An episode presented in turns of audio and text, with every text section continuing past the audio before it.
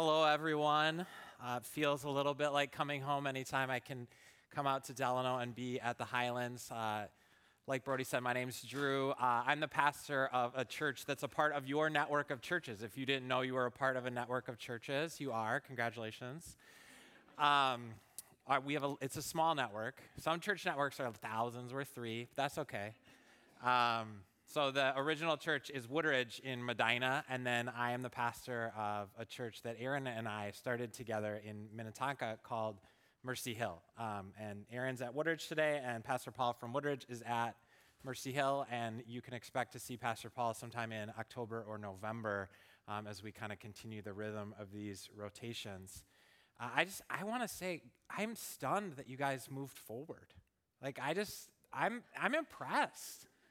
You know, I, I mean, I think like, you know, a lesser church, they, they wouldn't even ask you to move forward in seats if you weren't here for that part yet. It wasn't even, sh- it, yeah, I mean, Brian was just like, hey, I need you to move forward four rows. And I was like, you could maybe get half a row from people at Mercy Hill. You know? like they lean in a little. Um, but you move forward four rows. And I, I don't, you know, I was so excited to be in the first row because I'm not sure what I would have done. Um, so I just I want to say, you know, like I, I get to talk to the staff that that are a part of um, the Highlands, and I've gotten to be a part of the Highlands building team. So I got, I've gotten to know some volunteers that way. Uh, but you are a, really a part of a remarkable church community, and we as a network of churches are so excited to launch you into this building. But I, one of the things that I, I hope that you're sensing and I hope that you're noticing is that God is already beginning to launch you and the impact that you can make in your neighborhood and in where your kids go to school and in your workplaces right now. I mean, churches around the country are not seeing regular people come back and they're not seeing anyone visit at all, right? I was just with a group of pastors in, in Denver on Tuesday, Wednesday, and Thursday, and it was just, it was kind of a bummer. You know, they're just like, oh, what's going to happen? I don't know. And what we know here at the Highlands is that God is up to something. And so if you're newer this month or maybe this is your first time, you are you are peeking in on an incredible movement of God. And if you are a regular part of this community, I, would, I would just encourage you to have a regular rhythm of gratitude and praise and recommitment. Remind yourself every week, thank you, God, that you brought a church like this to this place. Thank you, God, that I get to be a part of this amazing thing that's happening in this community. God, we, we praise you that, and worship you that, that this is a community of people who are nimble enough to, to respond and get out of their cushy chairs and move forward, to come to a, tr- a volunteer training before church on Sunday morning, to show up for a student ministry parent meeting, to do all of these different things. And then finally, to recommit yourself, to just say, God, I want to do what you ask of me between now and Thanksgiving to see your kingdom come and your will be done on earth as it is in heaven here at the Highlands. I'm ready to recommit myself again after that to the push, the, the, the, impact that we'll get to make as we celebrate Christmas together. And then, God, I'm willing to recommit myself yet again and do whatever you ask of me as we make that final push into the building and to, into who you are creating me to be and what you are asking of me. Because God is up to something here. And it would be a shame for us to wait until whatever date we're currently saying the move in date is. And I personally have seen like four in the last two weeks. And I've been instructed to never say them out loud. so you won't get any out of me. Uh, so that I don't know. Hopefully that encourages you a little bit. I just I, I think about you all the time. I love this place. I, I say that every time, but I, I really genuinely this is you you are a great church, and um, the the staff here is blessed, um, and you are blessed by them. Uh, we are we're doing a series. We're in the third week of a series called the Bigger, Better Offer. Uh, what the kind of the the heart behind this series is is to look at this really provocative question that because of privilege that we have and because of blessing that God has given us, We are who we are because of the choices that we have made. We are who we are because of the choices that we have made. Right before we go into this fall of uncertainty and who knows what, we are suggesting to you that you are probably reaping what you sow. Now, that's not true all the time for everyone, but I think it's important for us to realize that we have been blessed by God and that, and that we, are, we are living in a privileged location in the world and in human history, but it comes with a catch. And that catch is that we are reaping what we sow. If I look at my life and I look at my relationship with my wife, or I look at my success or failures in my career, or if I look at how things are going with my kids and, and my relationship with them or, or my friends or in you know the middle of november if i look at my fantasy football roster like i am reaping what i sow. You know the, like i am making choices and those choices are shaping my life. And, and what i want to suggest to you is if you're looking around and you're saying this is not where i want to be this isn't how I want to feel. This isn't how I want to treat my kids. I'm not where I want to be to take the next step at work or in my career. I'm not where I want to be to get that job or to start that relationship. Maybe it's time to ask whether or not it's because you are, in fact, reaping what you are sowing and you are getting what you deserve. And if that's the case, maybe it's time to do the opposite of what you have been doing up until this point. And so we would offer to you this bigger, better offer, this do the opposite approach to life. We get the concept of the bigger, better offer from a guy named Dr. Judson Brewer, who writes a lot about breaking habits.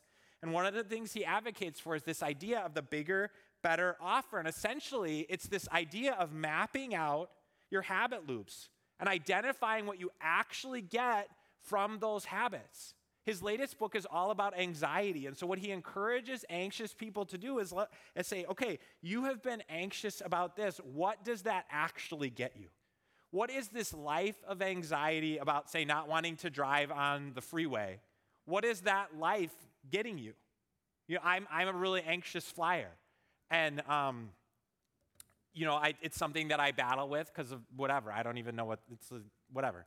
Um, but my anxiety, theoretically, if I like allowed myself to go all the way with it, I would be like, I don't know if you remember John Madden, like the guy who drives the bus, that would be me. You know, like I would prefer never to fly. And then it would just be all of these places and all of these experiences that I have never gotten to have and I've never gotten to see because I allowed my anxiety about flying to, to take away from me a, a, a, key part of something that I really enjoy about my life. And so I'm saying yes to a bigger, better offer every time I get on an airplane. And I have to think, you know, I get to do this, I get to see this, I get to experience this, I get to come home and be with my family. Um, so that's just one example uh, of, of his most recent book.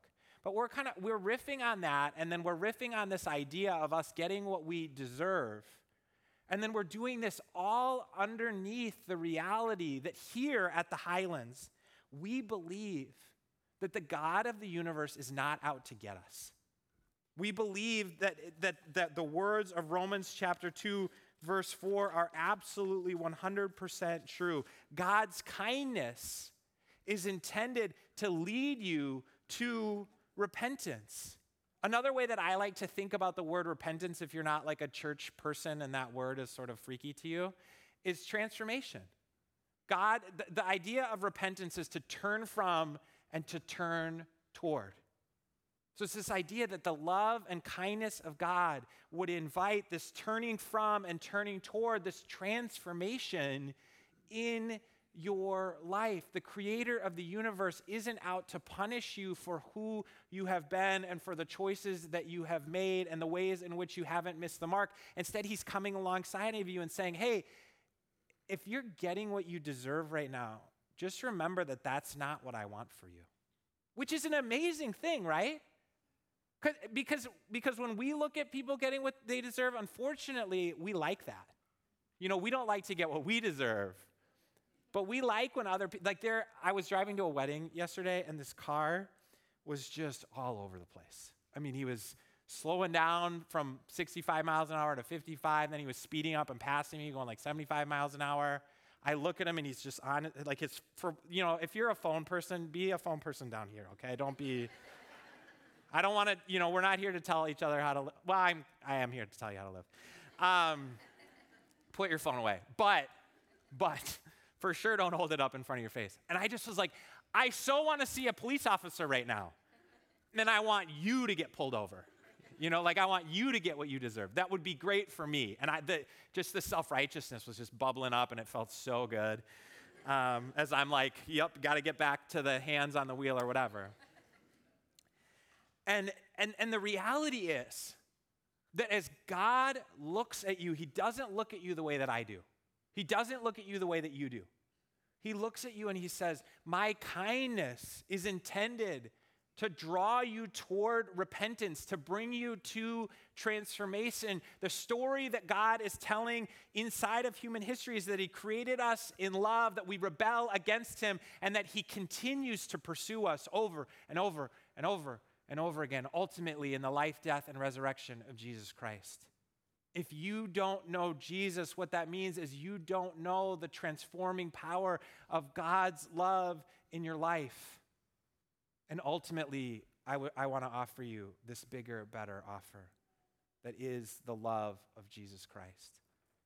But one of the things we're specifically looking at is um, this list in Proverbs chapter 6, because it's a list where the Bible tells us these are some things that God hates. And, and too often, I think, we're aligning ourselves with the list of things that God hates. Or we're cultivating kind of a behavior where we just go, you know, everyone, yeah, it's fine. Like, I'm not doing everything on the list, but one or two of those things are pretty core to who I am. And if that's how you want to live, that's how you want to live. I'm going to stay away from it, right?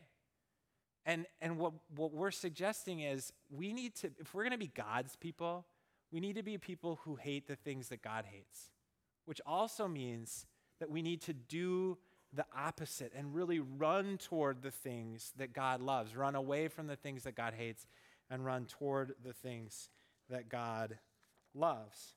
And so that's what we're looking at. I'm going to read Proverbs 6, 16 through 19, but the one that we're going to focus on today is a heart that devises wicked schemes. And what I want to invite you into is to be a hero and not a villain. This is what Proverbs 6, 16 through 19 says. There are six things the Lord hates, seven that are detestable to him haughty eyes, a lying tongue, hands that shed innocent blood, a heart that devises wicked schemes, feet that are quick to rush into evil, a false witness who pours out lies, and a person who stirs up conflict in the community. And what I am suggesting to you is that life that is truly life is found in the opposite of this list. And if you're not here following Jesus, if you're not here in agreement with that, as a first step, one of the things I want to invite you into is just to try it, just to do like a experiment with your own life and just to say, you know what? I don't actually lying has worked out really well for me. You know, like for some people, I'm sure it has. You know, like Bill Belichick has won a lot of Super Bowls. Uh, no Patriots fans. That's good to know. We're all Bucs fans now. Tampa Bay. All right. Um, and and for some people that really works out. And maybe you're, maybe the the spirit of God is like, you know, what lying's actually worked out pretty well for you, and this or that or whatever. Um, and and for us, it takes an actual effort to turn from and turn toward, right? It takes this actual effort of transformation that the Spirit of God wants to come behind you and just pour wind into your sails to make it possible. But it takes us kind of bringing ourselves in alignment with that wind, if I can cross like seven metaphors right there for a second. Um, but the reality is, for, for a lot of us, it's going to take work and trust to just say, you know what, I'm going to try to tell the truth then. And I don't want to get any more than that because I don't know who's doing that. Maybe it happened last week, maybe it's happening next week. But specifically, I want to talk about a heart that devises wicked schemes. And when I think about this phrase, I immediately think of like James Bond movies and the supervillain. You know those scenes when the supervillain is like, he's got the he's got the hero tied up, or she's got the hero tied up, and um, And then for whatever reason, the supervillain decides like it's time to like lay out the whole plan.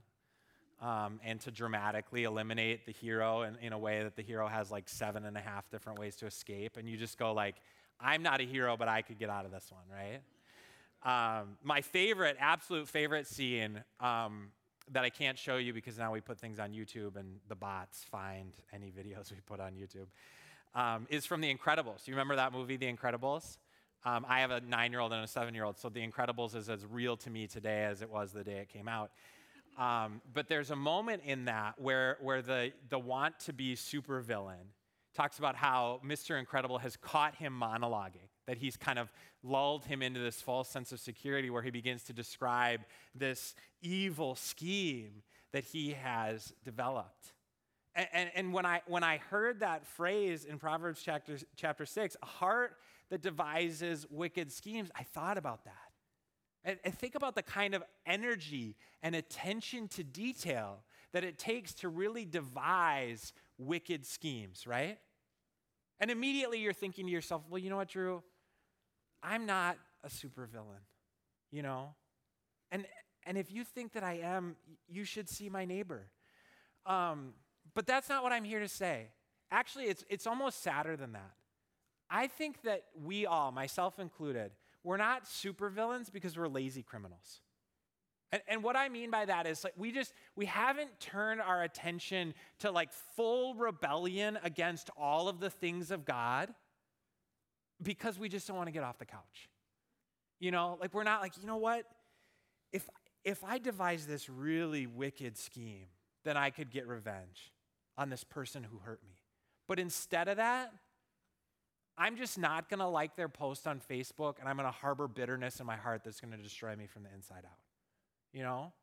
Or, or we, or we, th- you know, it's just this over and over and over again. Like we just think, okay, if I really wanted to, now please don't do this, but you could hypothetically take your program out and just go, here is the person who's hurt me the most in my life, and this is how I'll get back at them. There's actually an evil plan generator online that you can find. So if you wanted to know how to like take over the world, um, they would guide you into the process for how to accomplish that, um, which is a fun thing to know about. That's out there for us, thanks to the internet. But, but what I'm saying to you is that most of us are just lazy. We're still evil, but we're just not, we're not ambitious enough to really put our evil into practice in a way that would really make a difference in the world, right? And then similarly, the, the, the opposite of that is true too we are too lazy to really be heroic in the way that God is creating and empowering us to be heroic. And we're looking at the world and we're saying, you know, this is the option that we have. I'm not as bad as you, but I'm not as good as you. And so this is where I am, and this is who I am. But that's not what God wants for your life. God is saying to you, I hate a heart that devises wicked schemes. And we're looking and we're like, okay, so don't do that. I won't do that. But that leaves me a lot of room. You know, I just, I won't, I'll just be wicked, kind of imp, like off the cuff. I won't devise the schemes. I'll just sort of do them as they come. You know, maybe that's better. God will like that more. Or I'll devise bad schemes instead of wicked schemes. And we do all of these different things to go, okay, if God hates that, I'll just be incrementally better than that. Like I'll just, I'll, I'll go a little bit in that direction, right? We're working with my kids on, on loading the dishwasher right now. It's been a long time that we've been working on this.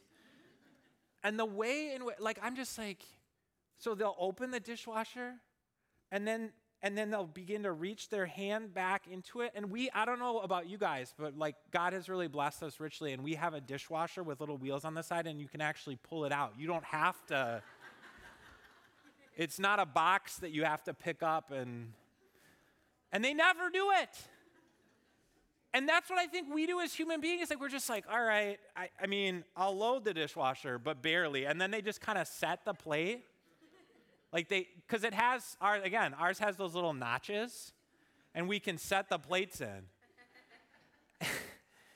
and they just, they'll just set the plate, you know? And it's just lazy. And so then I'll stomp over there. I'm not going to, but I do stomp over there. Eli, that's my son's name. Just pull the thing out. And then I just have to walk away because I'm so anxious and I don't want to watch him set it in. Like, I just want to see one success. Um, and I, you know, but God doesn't look at us like I look at my kids, thankfully. I mean, I love my kids, but God loves us more than I love my kids, which is not the worst thing in the world. Um, and He's just saying to us, like, don't, don't, don't do like bad schemes instead of wicked schemes. Don't do sort of um, impromptu, off the cuff evil instead of planned evil. God is inviting us, He's saying, do the opposite of that. Look at the kind of life where wickedness is allowed to grow, where you actually plan out and carry out how you're going to behave and treat other people, and do the opposite of that. You know, be, be different than that. Um, I live pretty close to a Target in Minnetonka, and one of the things that happens a lot um, because I grew up in Minnesota is I see people that I know, um, or Caribou. Caribou's the worst, actually. Um, and maybe you grew up around here, and you see people that you knew from high school, and I'm not the person today that I was in high school, and neither are they, but I treat them all like they, they're exactly the same. Um, and and I find myself like I if I see something, it takes a conscious effort for me to not to honestly to not do like the wicked schemy thing of like avoiding someone at Target and actually going, you know, like I maybe maybe God is inviting me to have this like significant moment with this person. Or maybe God is just inviting me to not be a jerk. Like one or the two, like either way. And just going like, "Okay, God, I'm going to be the person that you created me to be in this moment at Caribou, in this moment at Target. And so instead of scheming, and I mean scheming, right? Like avoiding somebody at Target, if you're kind of introverted like me and kind of a jerk like me, you've done this. Maybe other people have no idea what I'm talking about. But like you try not to make eye contact. I'm not saying that I grab like a row of, of clothes and like move it with me, but I do some, I've crouched before. It's been years since I've crouched, but I've crouched. So God is inviting us to not be like that. And he's so I I this is how I want to frame it for you. God is inviting you and empowering you to be heroic. This is what it says in Psalm 51:10. It is a prayer to be someone that you're not. Create in me a pure heart, O God, and renew a steadfast spirit within me. If you find yourself devising lazy criminal schemes because you're mad at your spouse or frustrated with your kids or disappointed with the lack of promotion from your boss and you just go, "You know what? I know how to I know how to embarrass him on Zoom today and I'm going to do it." You know? I this is the prayer. Create in me a new heart, oh God. Do something different in me. Bring about transformation in my life. And what is the hope of the gospel of Jesus Christ? It's that God's kindness is trying to draw us into new life. Jesus is a hero, and so God isn't devising wicked schemes against us. Instead, He's heroically and self sacrificially dying so that we can live, truly live. Not just one day in eternity, but right now, today. Your kingdom come on heaven as it on earth as it is in heaven that this this eternal life with God can begin for us right now in new dimensions of our life and our existence. Heaven can break in in your work life or your marriage or your parenting or your friendships or your hobbies or your thought life in ways that it never has before when you turn from this commitment to wickedness and scheming what God doesn't want for you and instead say yes to this, this truly heroism that God is inviting you into. And the psalmist models for us that turn moment, right? Create in me a new heart. And so, what's God's answer? In Ezekiel chapter 36, it says it like this I will give you a new heart and put a new spirit in you. I will remove from you your heart of stone and give you a heart of flesh. 2 Corinthians 5:17 says this, therefore if any man be in Christ, he is a new creation. Old things are passed away, behold, all things are become new. And then this is my favorite one that points us in the direction of the heroism. Ephesians 2:10 for we are God's workmanship created in Christ Jesus to do good works which God prepared in advance. This translation says as our way of life.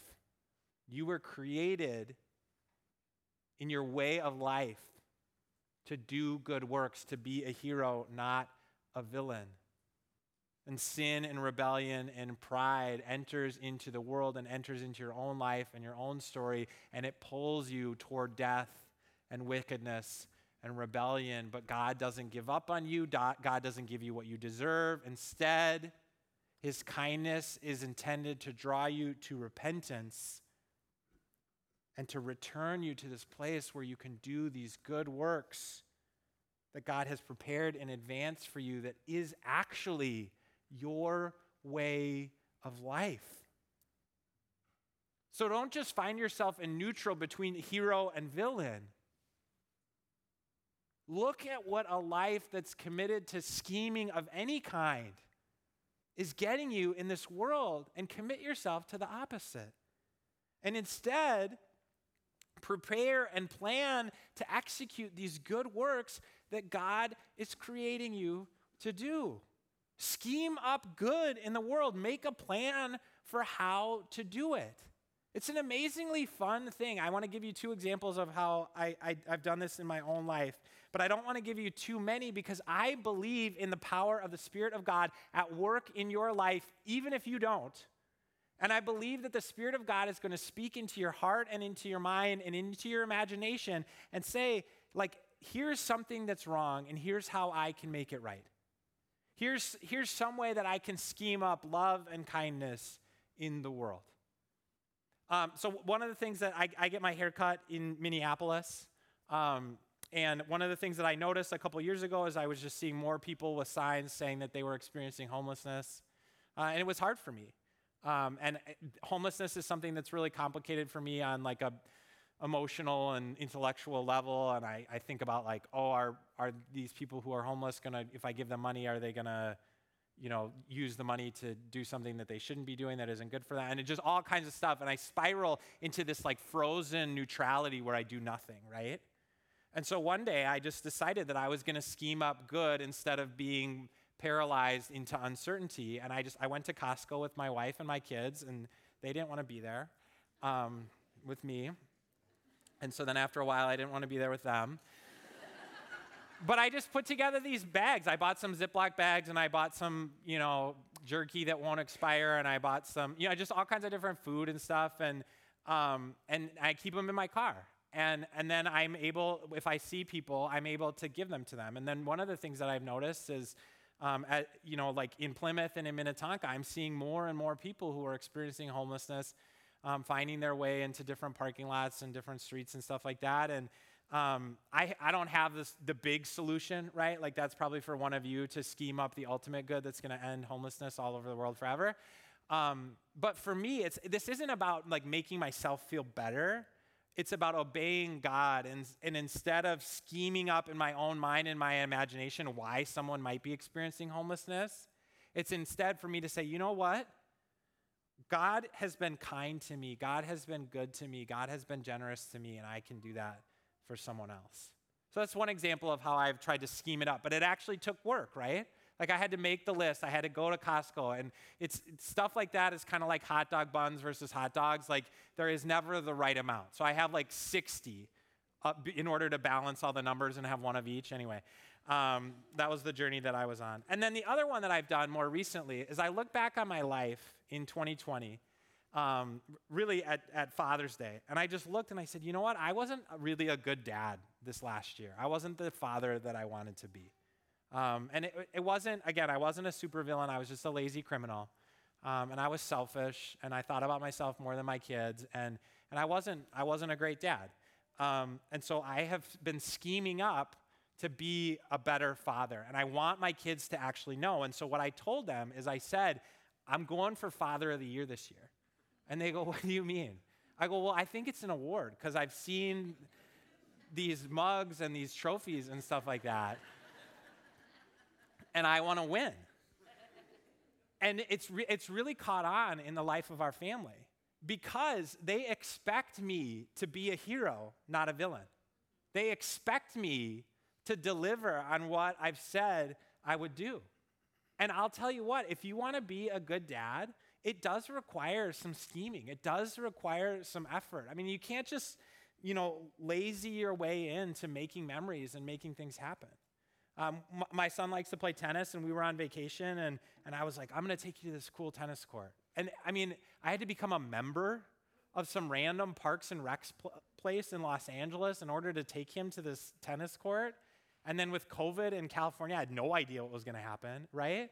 But it took me, I mean, that was like, you know, a three hour effort that I had to make in order to hypothetically do this thing, right? And, and I, you know, my daughter's really into bouldering, which is like kind of like rock climbing, except for more dangerous because there's no ropes. So that's really fun for me. I love doing that.